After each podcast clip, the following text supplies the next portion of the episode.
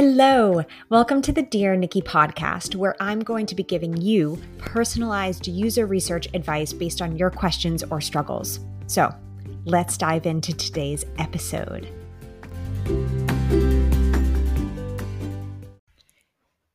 Hello, everybody. I am so excited to be back with a slightly off-brand podcast episode. I'm going to go on a bit of a riff. Not gonna lie. So if riffing isn't your thing, then skip this one. No hard feelings. I'm totally here for that. The Q&A is a really powerful tool. I've been loving it so much, but something came to me yesterday, actually. So I am recording this on Thursday, November 24th.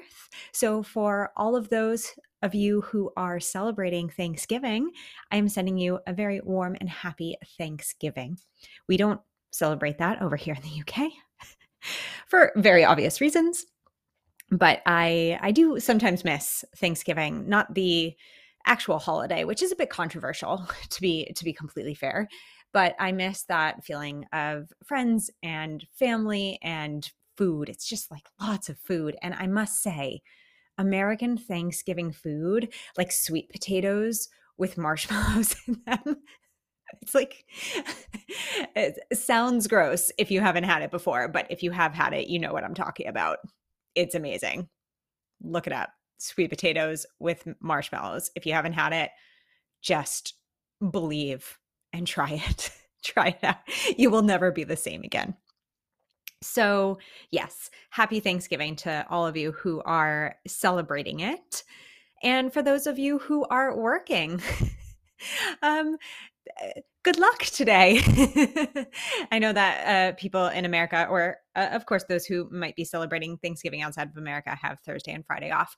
So for those of us who are still working, may the force be with you.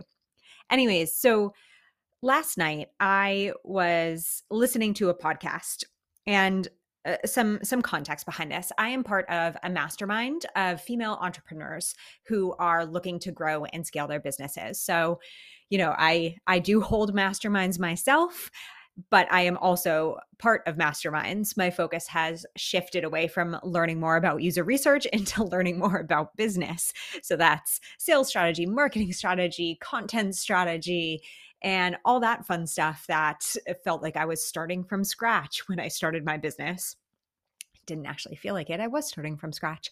Anyways, I'm part of that mastermind, and it's a group container. It's 9 months long, super helpful. And the person who leads that mastermind has a podcast. And I was listening to her podcast last night, and she's a riffer most of the time, which I really appreciate. I think it's super cool. And so I was listening, and she was talking about how we kind of go from coach to coach, looking up on the internet, you know, what is the right strategy for me? What's the right copy for me, right? So what's the right funnel? What's the right this, that, or the other thing, more in the business lingo. And this took me a really long time within my business. It's something that I still struggle with, but I started thinking, this is actually very applicable to user research, because when I started as a user researcher, way back when, I would spend hours on Google. I would just, honestly, most of my time would be spent on Google, searching things. I almost said Googling. On Google, Googling, searching things like, what do personas look like? What information is in personas? What information is in journey maps? How do you create a journey map? How do you do a one-on-one interview? How do you ask unbiased questions? What is a user research process? What should you be doing in your user research process? How to set up a user research framework? Like 99 questions. Instead of 99 problems, I had 99 questions. So I also had 99 problems too, trying to figure all of these things out, to be super honest. So I am here because what happened to me is I was almost trying to copy and paste something. So I wanted somebody to tell me the right way to do everything. What is the right way to ask a question? What is the right research process? What should my research process be? How should I set up a research framework in an organization, right? Like all of these shoulds. How should I do something?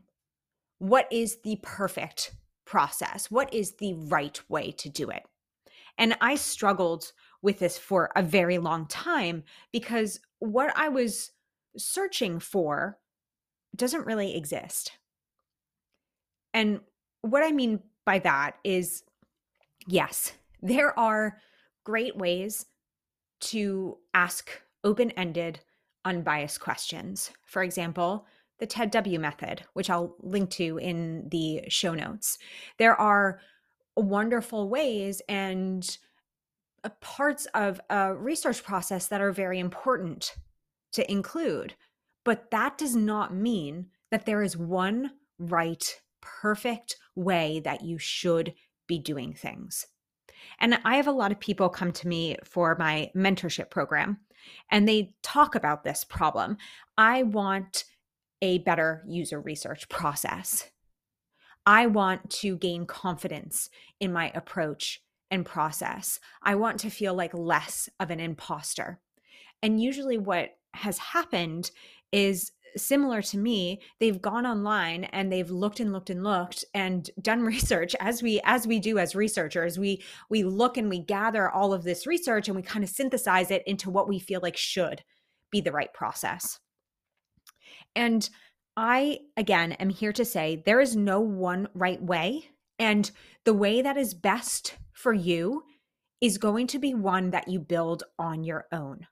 Right? So again, there are certain components that you can add to your research process. So for instance, for a really long time, I didn't have an intake document. I didn't have like an intake request process.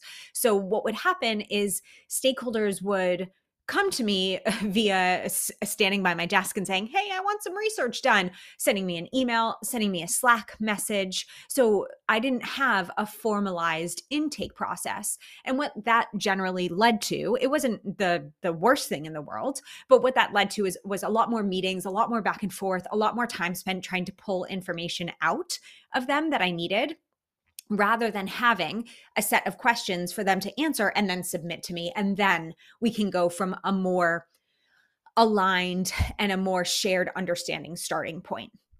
But just because I didn't have that formalized intake process doesn't mean that my process was wrong, right? I was learning things and understanding things more. And when I saw that there was an opportunity for optimizing my process, I went for it. And let me tell you, my first intake form was like 3 questions and, to be completely fair, kind of useless. I'm like, what is the research that you want? And people would just answer similar to how they would in an email. But what I did is I understood slowly over time what I needed from my stakeholders. So what would make my process from when they request research to when they get whatever deliverable better, right? For me, what is the information that I need to know? What is the information that in my mind helps me connect dots, right? Because like not everybody needs a formalized intake process. That might not be something that, one, works at your organization because of the culture of your organization, or two, you might be at a super small organization that doesn't need an intake process because you're just talking to your colleagues all the time, right? Or maybe there's another way that they request research. I know that at one organization, I had research requests coming in through Jira, which was really odd, but hey, it was fine. So what I'm trying to say here is that there is not one right way to do something. And if what you're doing is trying to copy and paste the ideal, perfect way, first off, you're going to be very disappointed, because when you try and fit something in to an organization that isn't the same as somebody else's organization. So let's say you're working at a small startup and you find out Google's research process, and you just take that and you say, let's put this in here. It's like trying to put a square peg into a round hole. There are a lot of things that work maybe for Google that aren't going to work for your organization, right? And they're not going to work for your process. So one, you might be very disappointed and it might be very disheartening, and it might have you lead to you losing a bit of confidence as a researcher, because you're looking at Google and saying, well, this is Google's research process. Why isn't it working for me? Why can't I make this work? If you can't tell already, this is something that I tried to do. I took a idealized research process that I kind of gathered from a few different companies and tried to shove it in to a startup, and I failed. And it was so disheartening, and I lost a lot of confidence as a researcher. But luckily, I was able to kind of pivot and say, okay, it's not because of me. It's because of this structure. It's just different. It's apples to oranges. It's a square peg, round hole, right? So first off, yes, you will be very disappointed if you try to shove something into an organization, a culture, or a process that doesn't fit.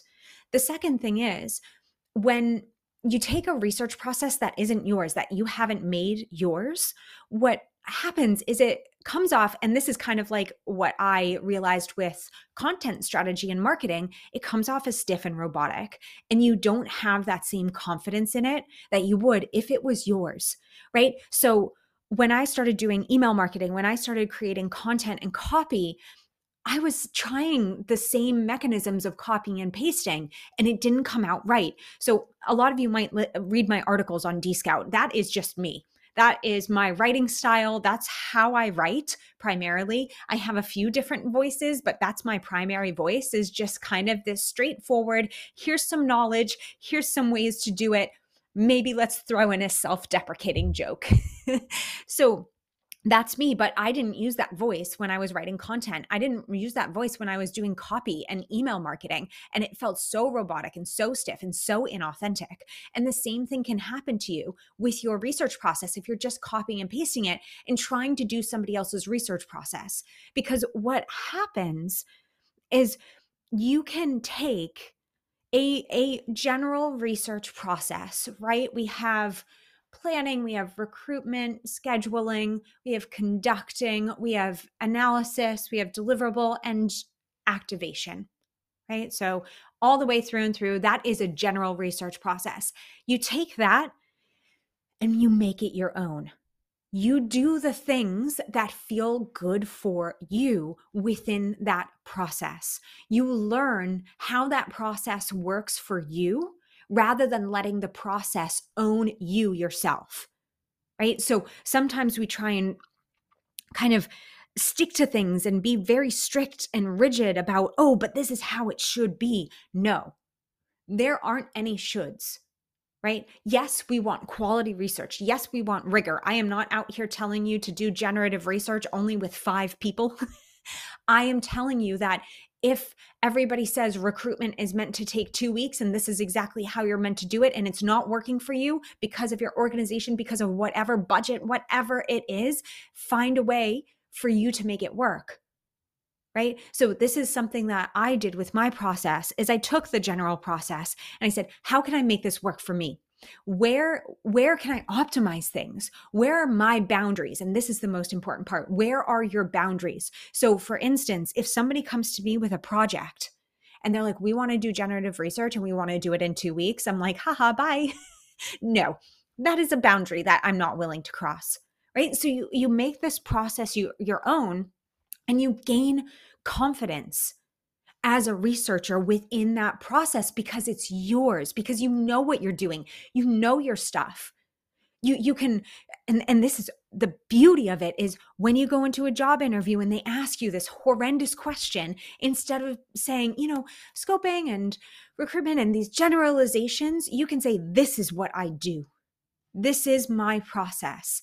And if you're asking me to recruit, 25 people and conduct generative research and churn out personas in 2 weeks, this is not the place. So it also helps you with weeding out opportunities that are just not good for you. So there's just, I just can't explain this enough. If you saw me, I'm like gesturing everywhere. Which is, if I sound out of breath, that's why. It's like a mini workout. But there's so much greatness that comes from taking your research process and making it yours instead of trying to follow somebody else's, right? So And the only way we can do this is to practice it, to see how it goes, to constantly be making notes and saying, okay, this didn't work out, or I didn't feel that great about this, right? So I used to have stakeholders listening to my interviews, and they used to be able to talk during my interviews. So they would actually like interrupt me kind of to ask questions, right? And after a while, because that's how other people did it. That's how I knew some people were doing it. They were like, yeah, it's fine, whatever. And after a while, I was like, no, this isn't fine for me, because it throws off my kind of flow. It throws off the participant. It can introduce some bias if that person isn't asking questions in a super great way. And then I'm trying to backtrack the question, and it's just a mess, right? And another thing, I used to take my own notes, right? And now what I do is I train stakeholders to take notes, because I was just like, I can't do that. I can't do these two things at once. Somebody else has to take notes. I'm going to train my stakeholders. They're going to take notes when they come. They learn something. They pay attention. We all win, right? I can pay attention. It's a great situation, right? So understanding, just because we learn something from somebody else doesn't mean that we have to take it with us, right? We can make it feel better for ourselves and use whatever we kind of learn and make it ours. So I'm going to link to some examples in the show notes. I do have a particular article about creating your research process and creating boundaries around that. And it might be a really nice thought exercise, or for somebody who's sitting here thinking, okay, but like, where do I start? Because it's always hard to start with a blank page, right? You're sitting there and you're like, what's my process? So what I'm going to do is, within that article, I have an example of a research process, and you can take that and you can start to build your own, because what I want us to be doing is building our own processes so that we feel more confident that we know what we're doing, right? That it's ours, because it should be yours. You don't have to copy and paste it from somebody else. You don't have to look at somebody who's like such a fantastic researcher and just take what they have and try and shove it into your process, try and shove it into your organization, and then feel bad when it doesn't work. No. You can say no to things. You can understand what works for you, what works for your organization. My research practice changes in different organizations. It changes slightly when I do freelance, and that's okay. I have like 3 different frameworks essentially, you know? So I have one for consultancy and freelance, and I have 2 within organizations. One is for a smaller organization, like small startup or small mid-size, and then one's for a larger organization, because those are the places that I've worked and the situations that I've worked in, and I've made those my own, so that when I go in, you know, I have this process. And that doesn't mean that it doesn't change. I've iterated on this process so much, I will probably continue to iterate on it. And that's okay, because it grows and evolves with you. So I'm done riffing. I hope that this was helpful for you and made you feel some sort of comfort or some sort of energy and inspiration, and maybe made some of you feel a little bit better if you have ever felt like I did, where I was trying to make something work that just wasn't working, right? It's not about you, right? We need to allow ourselves to fail and iterate, and to really like take things in as our own, because failure is just, it's such a positive experience. I'm also going to link to my failure journal as well, because that's one way that I kind of started to understand my process and where my improvements were and where I could leave things behind. So yes, I hope that was helpful. And if you're listening to this again on Thanksgiving and you are celebrating, one thing to be grateful for is, you know what? We can make these processes our own. They don't have to be something that's alien and foreign to us and not feeling good. We can make these things feel good for us. So I'm going to stop ranting, get off my soapbox, maybe. And I hope you all enjoyed that. Please feel free to give any feedback on this. My contact details are in the show notes, of course. And I look forward to the next episode. Thank you so much. See you later.